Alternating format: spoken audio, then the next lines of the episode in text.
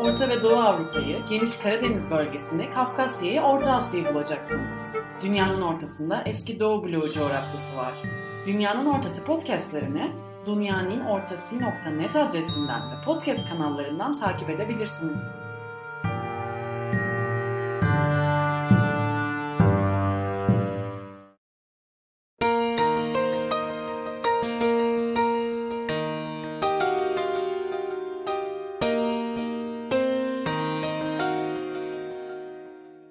Moldova'da Kasım 2020 Cumhurbaşkanlığı seçimleri. Moldova için yeni bir başlangıç mı?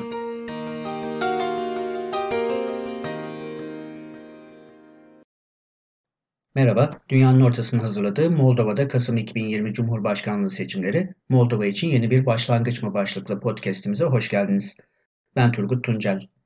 Bugün Moldova'da geçtiğimiz Kasım ayında gerçekleştirilen Cumhurbaşkanlığı seçimlerini değerlendireceğiz. Moldova'da ilk turu 1 Kasım'da, ikinci turu 15 Kasım'da gerçekleştirilen Cumhurbaşkanlığı seçimlerinin galibi Hareket ve Dayanışma Partisi'nin lideri Maya Sandu oldu. Sandu, Batı yanlısı bir politikacı olarak tanınıyor. Her ne kadar ilk tur seçimde 8 aday yarışmış olsa da esas yarışın Sandu ile 2016'da Cumhurbaşkanlığı koltuğuna oturmuş olan Rusya yanlısı Igor Dodon arasında geçmiş olması yorumcuları seçimleri Moldova'nın Batı ile Rusya arasındaki tercihleri ve bu tercihin jeopolitik anlam ve sonuçları çerçevesinde değerlendirmeye yöneltmiş görünüyor. Maya Sandu'nun Igor Dodon karşısındaki seçim galibiyetinin bir takım jeopolitik anlam ve sonuçları olabilecekse de bunların bazı yorumcuların değerlendirdiğinden daha sınırlı olabileceği akla geliyor.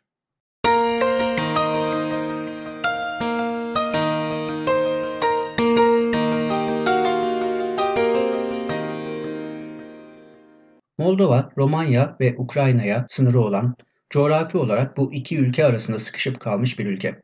Üçüncü bir sınır komşusu yok. Karadeniz'e kıyısı da yok. Karadeniz'e Tuna Nehri üzerindeki bir limandan erişimi söz konusu. 14 ve 15. yüzyıllarda Karpat Dağları ile Dinyester Nehri arasındaki bölgede Moldova Prensliği hüküm sürmüş. 16 ve 19. yüzyıllar arasında bugünkü Moldova toprakları Rus Çarlığı ve Osmanlı arasında sıkça el değiştirmiş. Bu bölge pek çok savaşa sahne olmuş. 1812'de Rus Çarlığı Moldova'nın doğusunu ve Besarabya'yı ele geçirmiş. Moldova'nın batısı ise Osmanlı'nın kontrolünde kalmış. 1878'de Osmanlı'nın elindeki topraklar bağımsızlığını kazanan Romanya'nın kontrolüne girdi. 1924'te Dinyester Nehri'nin doğusunda Ukrayna Sovyet Sosyalist Cumhuriyeti içinde Moldova Özerk Sovyet Sosyalist Cumhuriyeti kuruldu. Batı yakada kalan topraklar ise 1918-1940 yıllarında Romanya'nın sınırları içinde yer aldı. 1940'da Sovyetler Birliği bu bölgeyi de ele geçirdi ve bu topraklar Moldova Özerk Sovyet Sosyalist Cumhuriyeti'ne katılarak Moldova Sovyet Sosyalist Cumhuriyeti kuruldu. Böylece Sovyet Moldova, Sovyetler Birliği'ni oluşturan 15 Sovyet Cumhuriyeti'nden biri haline geldi.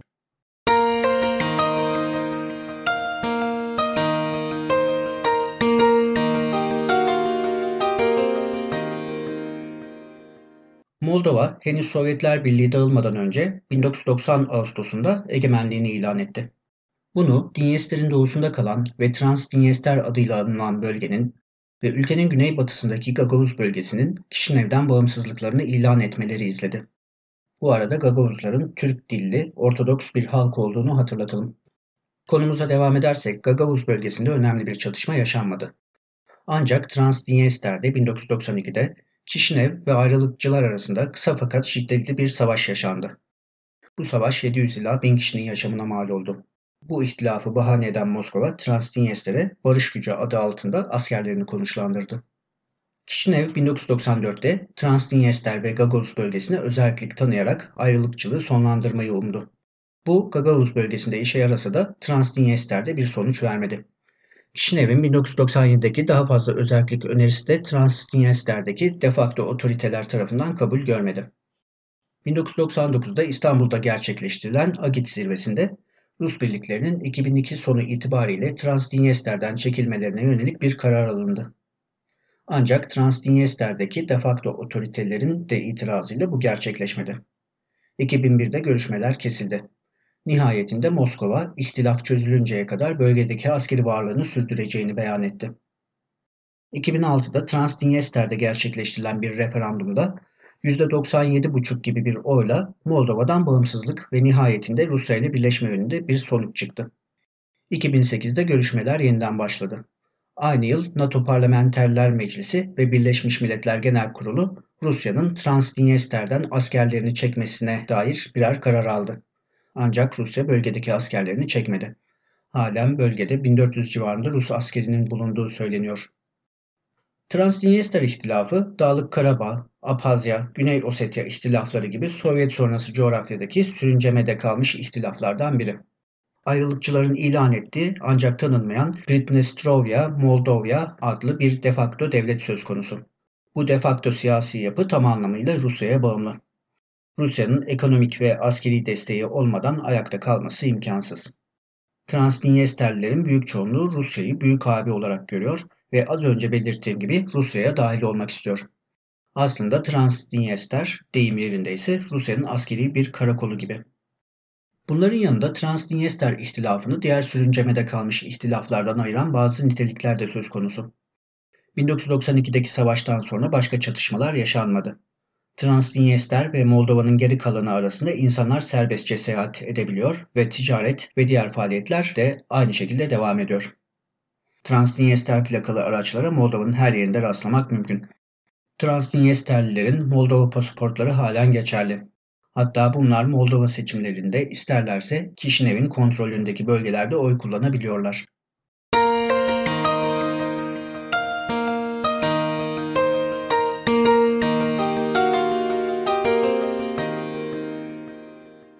Moldova'nın geri kalanında da Rusya'nın ciddi bir hegemonyası var. 2002'de Rusçanın Moldova'nın resmi dillerinden biri olarak belirlenmesine dair bir girişim söz konusu oldu. Ancak tepkiler nedeniyle bu girişim sonuçsuz kaldı. Ülkede 2010 yılına kadar iktidarı komünistler ellerinde tuttular. 2010'lu yıllarda ise Batı yanlısı merkez sağ partilerde siyasal alanda daha görünür bir güce ulaştı. Günümüzde Moldova'da Rus yanlısı komünistler ve Batı yanlısı merkez sağ partiler arasında bölünmüş bir siyasi tablo söz konusu. Bu iki taraf arasında bir tür denge olduğu söylenebilir. İki taraftan biri diğerini tasfiye edebilecek güce sahip değil. Moldova'nın 2009 yılında Azerbaycan, Belarus, Ermenistan, Gürcistan ve Ukrayna ile birlikte Avrupa Birliği'nin Doğu Ortaklığı girişimine dahil olması ülkenin Batı ile ilişkileri açısından önemli bir gelişme.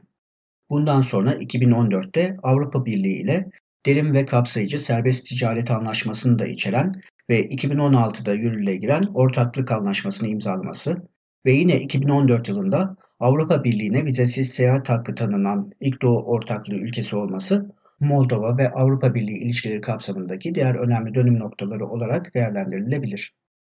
Günümüzde Moldova'nın en önemli ticaret ortağı eskiden olduğu gibi Rusya veya bağımsız devletler topluluğu ülkeleri değil, Avrupa ülkeleri. Avrupa Birliği Moldova'nın en büyük ticaret ortağı ve bu ülkedeki en büyük yatırımcı. 2018 yılında Moldova toplam ihracatının %70'ini Avrupa Birliği ülkelerine gerçekleştirdi. Bu yıl Avrupa Birliği ülkeleri ile yapılan ticaret Moldova'nın toplam dış ticaretinin %56'sını oluşturdu. Ancak Moldova'nın 2018'de Rusya'nın başını çektiği ve Avrupa Birliği'ne alternatif bir birlik girişimi olan Avrasya Ekonomik Birliği'nde gözlemci ülke statüsü alması da hatırlatılmasında fayda olan bir gelişme.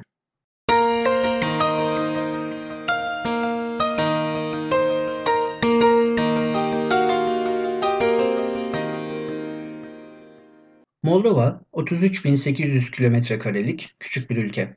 Nüfusu 3,5 milyon. Yaklaşık 500 bini başkent Kişinev'de yaşıyor. Nüfusun yalnızca %42.8'i kentlerde yaşıyor. Yani şehirleşmenin yüksek olduğu bir ülke değil Moldova. Ekonomisi büyük oranda tarımsal üretime dayanıyor. Meyve, sebze, tahıl, tütün ve şarap. Ülkenin en çok sanayileşmiş bölgesi Transdinyester. Ancak belirttiğimiz gibi bu bölge fiilen ayrılıkçıların dolayısıyla Rusya'nın kontrolünde. Moldova, Ukrayna'dan sonra Avrupa'nın en fakir ülkesi. Yolsuzluk, hukuksuzluk, kötü yönetim, kurumlara düşük güven ve benzeri konularda dünyada en kötü durumda olan ülkelerden biri. Ülkedeki yolsuzluk ve hukuksuzluğun boyutlarına bir örnek vermek gerekirse, 2014 yılının Kasım ayında patlak veren bir skandal, gayri safi yurt içi hasılanın %12'sine denk gelen 1 milyar doların içinde siyasetçilerin de olduğu çevreler tarafından zimmete geçirildiğini ortaya çıkardı. Ülkedeki ekonomik ve toplumsal durumun bir sonucu yurt dışına yaşanan göç. Yaklaşık 1 milyon Moldovalı Avrupa ülkeleri ve Rusya başta olmak üzere farklı ülkelerde yaşamlarını sürdürüyor. Bunlar arasında mevsimsel işçiler de var. 3,5 milyon nüfusa sahip bir ülkenin yurt dışında yaşayan 1 milyon vatandaşı. Neredeyse her 3 Moldovalı'dan biri yurt dışında çalışıyor. Ülkenin ekonomisini ayakta tutan önemli bir girdi, yurt dışında çalışan Moldovalıların ülkeye gönderdikleri işçi dövizleri. Bu gayri safi yurt içi hasılanın %16'sı ile %25'i arasındaki bir kısmını oluşturuyor. Ülkenin etnodemografik yapısına bakacak olursak, ilk olarak etnik Moldovalıların etnik Romen olduklarını belirtmekle başlamamız gerekir. Ülkenin resmi dili Moldovacı olarak geçse de bu Romence'nin bir lehçesi. Ülkede etnik Moldovalı Romenlerin yanında Rus, Ukraynalı, Gagavuz, Bulgar azınlıklar var. Etnik Moldovalı Romenler nüfusun yaklaşık %75'ini oluşturuyor. Nüfusun %90'ı Ortodoks Hristiyan. Moldova'daki Ortodoks Kilise Moskova Patrikhanesi'ne bağlı. Ülkedeki Batı yanlısı sağ ve Rusya yanlısı tırnak içinde sol siyasetler arasındaki ayrımın bölgesel ve etnik boyutları olduğu görülüyor. Öyle ki Ukraynalı ve Rusların daha yoğun yaşadığı kuzey ve Gagavuz ve Bulgarların daha yoğun yaşadığı güney bölgelerde Rusya yanlısı siyasetlerin daha güçlü olduğu açıkça görülüyor. Batı yanlısı siyasetler etnik Moldovalı Romenlerin yaşadığı orta bölgelerde daha güçlü. Aslında oldukça kemikleşmiş bir bölgesel bölünmüşlük söz konusu.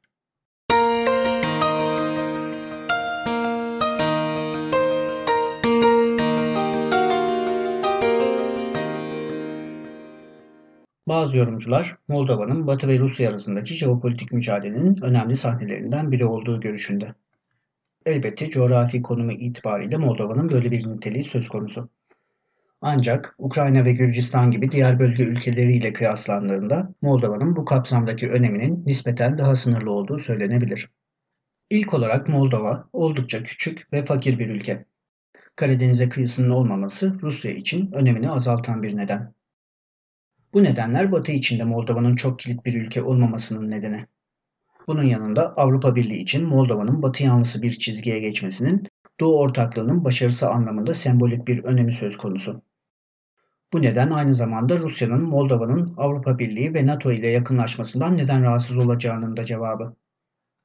Bunun yanında Rusya'nın Moldova'daki varlığı Romanya üzerinde bir baskı nedeni olması sebebiyle önemli. Rusya'nın Transdniester'den askerlerini çekmemek konusundaki ısrarının bir nedeninin bu olduğu düşünülebilir. Aynı nedenin Moldova'yı NATO içinde önemli bir ülke haline getirdiği de söylenebilir. Moldova'nın Romanya ile ilişkilerine de değinmek yerinde olacak. Az önce ifade ettiğim gibi Moldova'nın nüfusunun ekseriyeti etnik Moldovalı yani etnik Romen. Ülkenin büyükçe bir bölümü 1918-1940 yıllarında Romanya'ya dahildi. Romanya'da ve Moldova'da milliyetçiler iki ülkenin birleşmesiyle Büyük Romanya'nın kurulmasını arzuluyor. Romanya ve Moldova arasındaki ilişkilerle ilgili dikkat çekici bir husus Romanya'nın Moldova'daki etnik Moldovalılara Romanya pasaportu vermesi. 1991'den bu yana 726.100 etnik Moldovalı'nın Romanya pasaportu aldığı söyleniyor. Bu ülke nüfusunun neredeyse dörtte biri. Moldovalı Romen milliyetçiliğinden en çok rahatsız olanlar ise Transdinyesterliler ve Gagavuzlar. Aslında Moldova Romen milliyetçiliği bu iki grubu Rusya eksenine iten nedenlerden biri. Bunun yanında Avrupa Birliği ve NATO ülkesi olan ve NATO'nun Karadeniz'de daha güçlü varlık göstermesini savunan Romanya için Moldova'nın Euro-Atlantik ile ilişkileri önemli. Ayrıca yine az önce ifade ettiğim Rusya tehdidi nedeniyle de Moldova'nın Euro-Atlantik tarafında yer alması Romanya için önemli bir husus.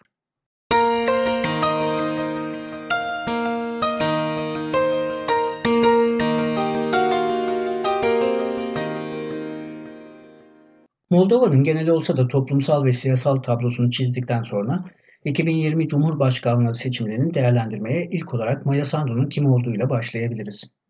Maya Sandu 1972 doğumlu. Üniversite eğitimini Moldova'da tamamladı.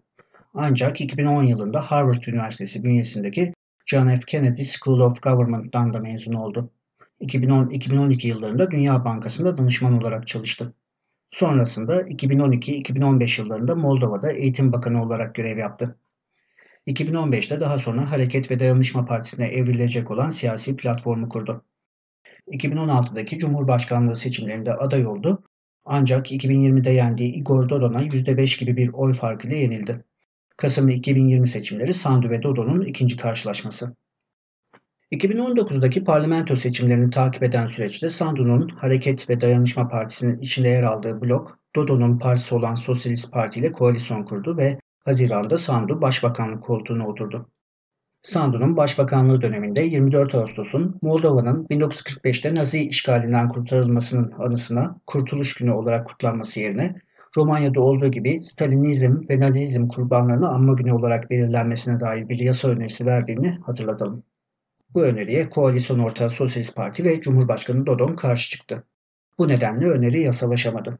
Kasım ayında ise Sandu'nun başbakanlığı parlamentoda gerçekleştirilen güvensizlik oyu sonucu düştü.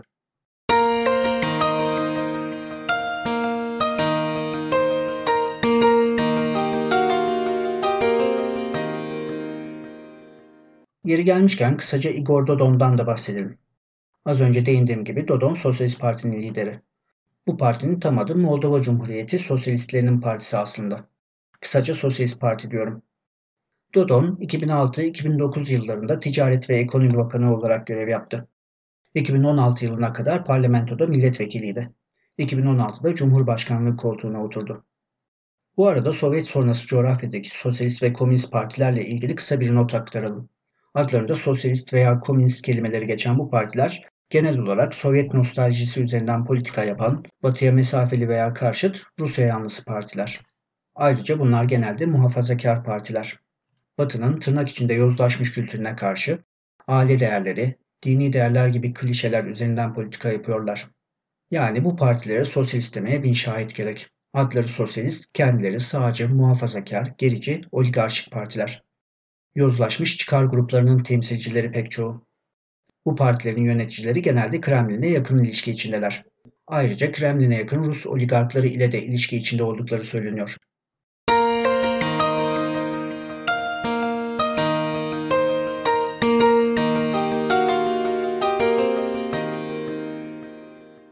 Kasım ayındaki Cumhurbaşkanlığı seçimleri 2016'da gerçekleştirilen ve Sandu'ya karşı Dodo'nun kazandığı seçimden sonraki ilk Cumhurbaşkanlığı seçimi. İlk turu 1 Kasım'da gerçekleştirilen seçime Sandu ve Dodo'nun yanında 6 aday daha katıldı. Ancak favoriler Sandu ve Dodon'du. 1 Kasım'daki oylamada Sandu oyların %36.16'sını, Dodon ise %32.61'ini aldı. Adaylardan herhangi biri %50 artı bir oya ulaşamadığı için seçim 15 Kasım'da gerçekleştirilen ikinci tura kaldı. Bu turda Sandu rakibi Dodon'a büyük bir fark atarak %42.28'e karşı %57.72'lik bir oyla yani 15 puanlık bir farkla Cumhurbaşkanı seçildi. Bu iki turdaki oy kullanma oranı sırasıyla %42.74 ve %52.78'de kaldı.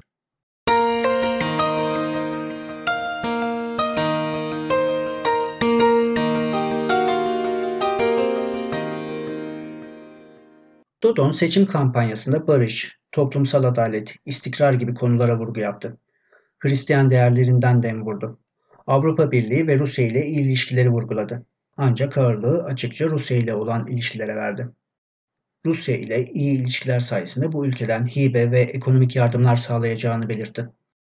Kendisi ve Kremlin arasındaki yakın ilişkilerin Rusya'nın Moldova'ya sağlayacağı yardımlar için önemli olacağını ima etti.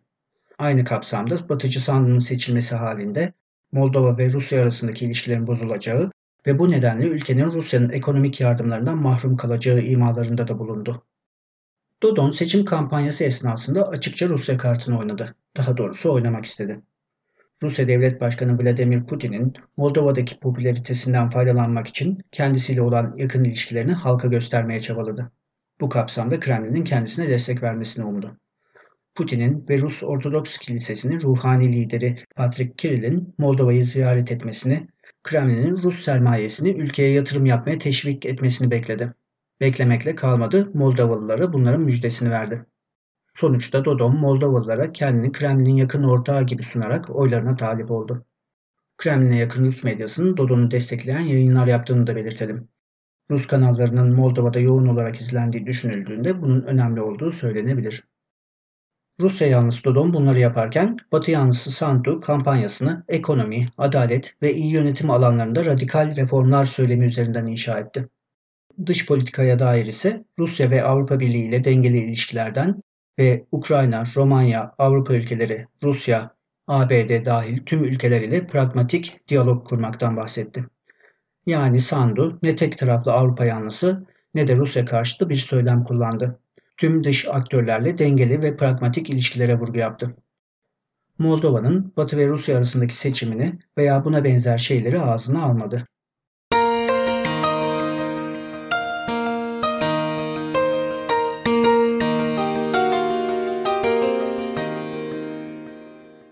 Maya Sandu'nun rakibini 15 puan gibi bir farkla geride bırakması kuşkusuz oldukça kayda değer. Ancak seçimlerde oy kullanma oranlarını dikkate aldığımızda farklı bir tabloyla da karşılaşıyor olabiliriz. Az önce belirttiğimiz gibi birinci ve ikinci turlarda oy kullanma oranları sırasıyla %42.74 ve %52.78 olarak gerçekleşti. İlginç bir şekilde batılı yorumcular bunların yüksek oranlar olduklarını belirtseler de bunlar açık ki oldukça düşük oranlar. Tabi bunu söylerken ülkedeki parlamento ve cumhurbaşkanlığı seçimlerinde oy kullanma oranlarının ortalamasının %50'lerde olduğunu da belirtmek gerekiyor. Yani Moldova standartlarında özellikle düşük bir oy kullanma oranı söz konusu değil. Örneğin 2016'da da oy kullanma oranı %51 ve %53.48 seviyesinde kalmıştı. Ne olursa olsun sonuçta Sandu'nun Moldova'daki seçmenin %30'undan azının oyuyla Cumhurbaşkanlığı koltuğuna oturduğu görülüyor.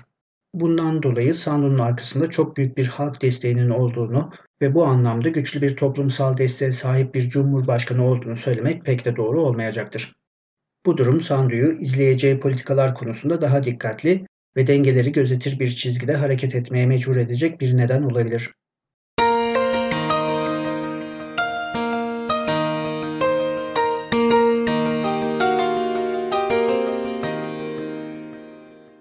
Düşük oy kullanma oranlarının yanında dikkati çeken bir diğer noktada geleneksel olarak Rusya yanlısı partileri destekleyen bölgelerin bu seçimde de bu çizgiden sapmamış oldu. Öyle ki ülkenin ikinci büyük kenti Baltı'nın da bulunduğu kuzey ve Gagavuz ve Bulgar azınlıkların yaşadığı güney bölgelerde Dodo'nun oldukça yüksek oy oranlarına erişmiş olduğu görülüyor. Dodo'nun Gagavuzların yoğun olarak yaşadığı güneydeki 3 bölgeden %95, Bulgarların yoğun olarak yaşadığı yine güneydeki bölgelerden ise %93 oranında oy alması oldukça çarpıcı. Benzer şekilde oy kullanan Transdinyesterli seçmenin %86'sı Dodon'a oy vermiş. Transdinyesterli seçmen demişken bir kez daha hatırlatalım. Her ne kadar Transdinyester Moldova'dan tek taraflı olarak bağımsızlığını ilan etmiş olsa da Transdinyesterliler Moldova seçimlerinde Kişinev'in kontrolü altında olan bölgelerde oy kullanabiliyor. Bu sonuçlar Sandu'nun geleneksel olarak Rusya yanlısı partileri destekleyen seçmeni kazanmak konusunda sınırlı bir başarı gösterdiğine işaret ediyor. Bir başka deyişle Sandu, ülkedeki geleneksel ayrımları aşabilmiş değil. Bu durumun da Sandu'nun Cumhurbaşkanı koltuğunda izleyeceği politika ve performansını etkileyecek bir neden olacağı düşünülebilir.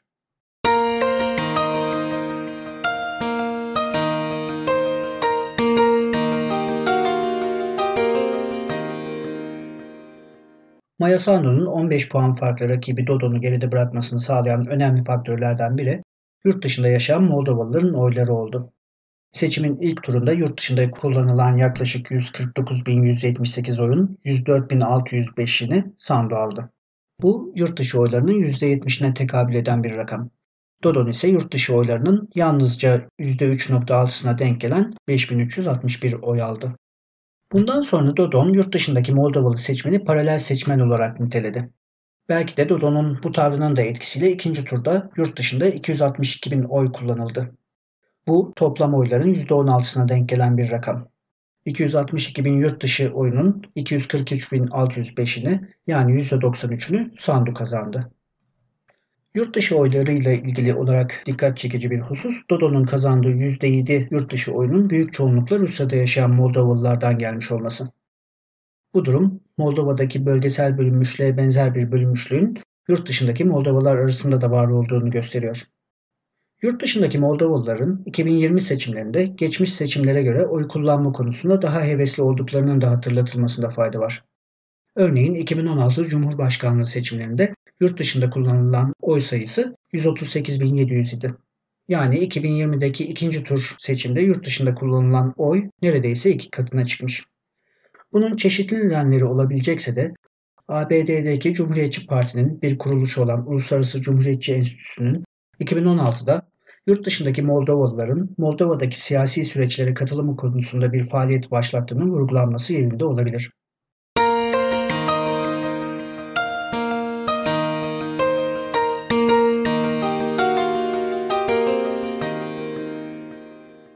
Tüm bunlara değindikten sonra seçim sonuçlarının açıklanmasını takiben yaşanan bazı gelişmelerin de irdelenmesi yerinde olacak. Bunlardan ilki Sandu'nun seçimlerden galip çıktıktan sonra yaptığı konuşma olabilir. Bu konuşması sırasında Sandu'nun Romenceden Rusça'ya geçerek bir süre Rusça konuşması dikkat çekiciydi. Sandu'nun bu oldukça sembolik hareketinin hem Moldova'daki Rusça konuşan ve Rusya'ya yanlısı olan Moldovalılara hem de Rusya'ya bir mesaj niteliğinde olduğu akla geliyor. Ayrıca konuşmasında ülkede etnik kökene bakmaksızın liyakatin öne çıkarılacağına dair sözleri de bu kapsamda dikkat çekici. Bu konuşmasında da Sandu bir kez daha dengeli ve pragmatik bir dış politika vurgusu yaptı. Rusya Devlet Başkanı Putin'in Sandu'yu seçim galibiyeti nedeniyle tebrik eden ilk liderlerden olduğunun da vurgulanması önemli. Putin'in bu hareketinin seçim döneminde Rus kartını oynayan Dodon'a karşı Kremlin'in 2019 parlamento seçimleri sırasında olduğu gibi mesafeli bir tutum takılması, Putin'in Dodon'un arzusuna rağmen Moldova'ya Dodon'un seçimlerdeki şansını artıracak bir ziyarette bulunmaması gibi olgularla birlikte değerlendirilmesinde fayda olabilir. Anlaşılan o ki hem Sandu hem de Kremlin birbirlerine karşı temkinli davranmaya gayret ediyorlar ve daha ilk baştan çatışmacı bir tutum takılmaktan imtina ediyorlar. Ancak durumun o kadar da toz pembe olmadığının da vurgulanması gerekiyor. Sandu seçimi kazandıktan 15 gün sonra 30 Kasım'da Transnistrya'daki Rus askerlerinin çekilmesi ve yerlerine Avrupa Güvenlik ve İşbirliği Teşkilatı gözlemcilerinin gelmesi gerektiğine dair bir açıklama yaptı. Buna yalnızca Transnistrya'daki de facto otoritelerden değil, Kremlin'den de tepki geldi. Rusya Devlet Başkanı Vladimir Putin'in sözcüsü Dmitri Peskov, bölgedeki statükoyu tek taraflı olarak değiştirme çabalarının istikrarı bozucu bir etkisi olacağını söyledi. Sandu bundan iki gün sonra 2 Aralık'ta yine Transdinyester konusuna değinerek Moldova'nın toprak bütünlüğüne vurgu yaptı. Ayrıca Transdinyester ihtilafının çözümüne dair içinde Avrupa Güvenlik ve İşbirliği Teşkilatı, Rusya, Ukrayna, Amerika Birleşik Devletleri, Avrupa Birliği, Moldova ve Transdinyester'deki otoritelerin olduğu bir müzakere masasının kurulması konusunda fikrini ifade etti. İçinde Ukrayna, ABD ve AB'nin yer alacağı bir müzakere formatının Rusya tarafından hiç de hoş karşılanmayacağının açık olduğunu söylemeye gerek olmayabilir. Sonuçta Sandu henüz resmen Cumhurbaşkanlığı görevine başlamadan Transdinyester konusunu Rusya'nın arzulamadığı bir şekilde gündeme taşımış oldu. Son olarak Sandu'nun göreve başladıktan sonra ilk resmi ziyaretlerini Romanya ve Ukrayna'ya gerçekleştireceğini açıklarken Rusya'yı anmadığını da hatırlamakta fayda var. Dodon 4 senelik Cumhurbaşkanlığı boyunca yaklaşık 30 kez Moskova'yı ziyaret etmişken bir kez bile ne Bükreş'e ne Kiev'e gitmişti.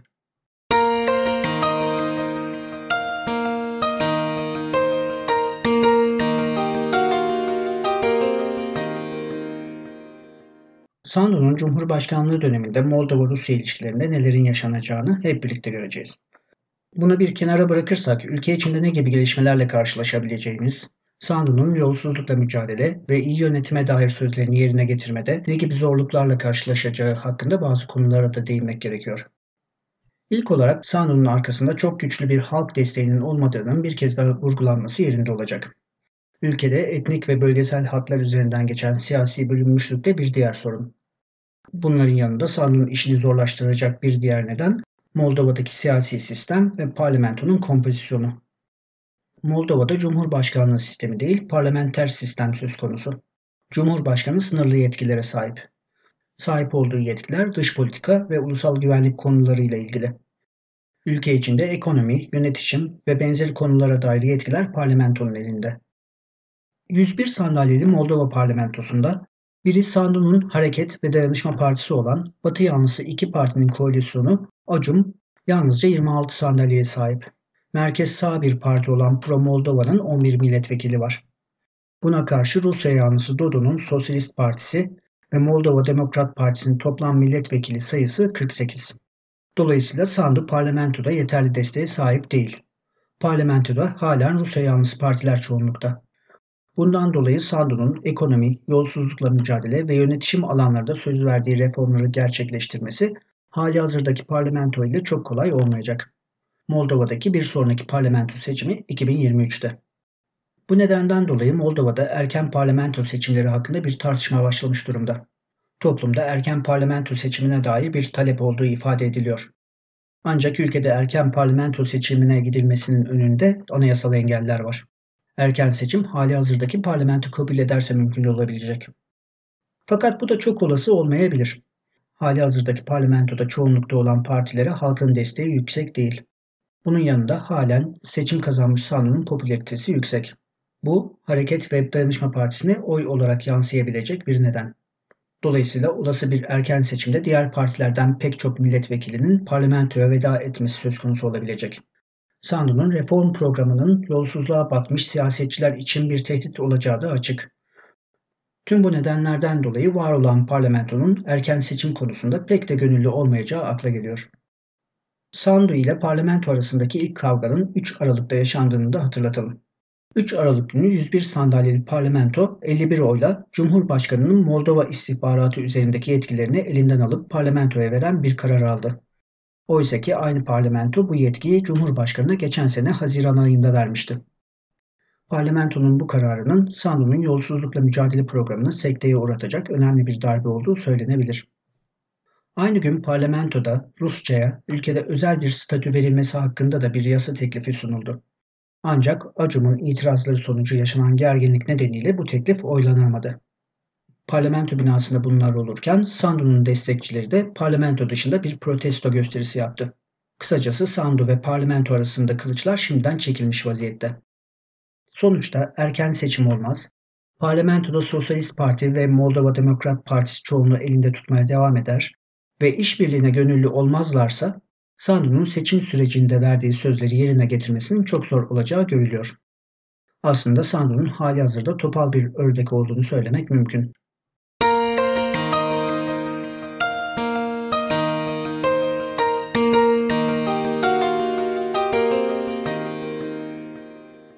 Aslında Rusya'nın seçimler sırasında Batı yanlısı Sandu'ya karşı Rusya yanlısı Dodon'a açık destek vermemesinin bir nedeninin Sandu'nun seçim vaatlerini yerine getirmekte oldukça zorlanacak, topal bir ördek olacağını bilmesi olabileceği akla gelen bir husus. Belki de Rusya'nın Moldova'daki seçimlere Dodon lehine aktif bir müdahalede bulunmamasının nedenlerinden biri de buydu. Rusya'nın hesaplarından biri Batı yanlısı politikacılardan ülkeye bir hayır gelmeyeceğini, bunların verdikleri sözleri yerine getiremeyeceğini somut bir örnekle göstermek olmuş olabilir. Bunun yanında Rusya'nın Dodon'u destekleyerek Moldova'da yolsuzluk ve kötü yönetimden bunalmış, değişim isteyen çoğunun tepkisini çekmek istememiş de olabilir. Rusya'nın son yıllarda çevresindeki ülkelerdeki hegemonyasını kaybetmeye başladığının, Sovyet sonrası ülkelerdeki yumuşak gücünün her geçen gün daha da azaldığının farkında olduğuna dair belirtiler var. Bununla alakalı olarak Rusya'nın işi Dodon gibi Sovyet nostaljisine oynayan, yolsuz, yozlaşmış, günü geçmiş politikacılarla götüremeyeceğini gördüğünü gösteren bazı belirtiler mevcut. Bundan dolayı Kremlin'in son yıllarda yakın çevresine dair politikasında bir takım değişikliklere gittiğine dair bazı işaretler dikkat çekiyor. Ancak bu konuyu bir başka podcast'te ele almak daha doğru olacak. Şimdilik Rusya'nın Moldova seçimlerindeki tutumunun bir diğer nedeninin de bu olabileceğini söylemekle yetinelim. Son olarak ilk başta değindiğimiz Moldova'daki Cumhurbaşkanlığı seçimlerinin jeopolitik anlam ve sonuçlarına gelecek olursak, Moldova'daki seçmenin ekseriyetinin derdinin ekmek ve onurlu bir yaşam olduğu, oylarının rengini belirleyen esas nedenin büyük jeopolitik hesaplar değil, günlük yaşam kaygıları olduğu söylenebilir. Nitekim daha önce Rusya yanlısı partilere oy veren bir kısım Moldovalı'nın bu seçimde Sandu'ya oy verdiği görülüyor. Bunun yanında Sandu'nun Cumhurbaşkanı olarak işinin hiç de kolay olmayacağı, Ayrıca Rusya'nın istediğinde ülkeyi istikrarsızlaştıracak araçlara sahip olduğu anlaşılıyor. Bunun aksine Avrupa Birliği'nin günümüzde bölgeye dair çok hırslı politikaları olmadığı, Rusya ile çatışmaktan kaçındığı, bölge ülkelerinde kullanabileceği enstrümanlarının sınırlı olduğu görülüyor. Moldova'nın kendi gücü ise çok çok sınırlı. Bu nedenlerden dolayı Sandu'nun dış politika konusunda da çok dikkatli olması gerekiyor. Dolayısıyla Moldova'nın dış politikasında radikal değişimler beklemek için bu aşamada yeterli belirti olmadığını söylemek mümkün.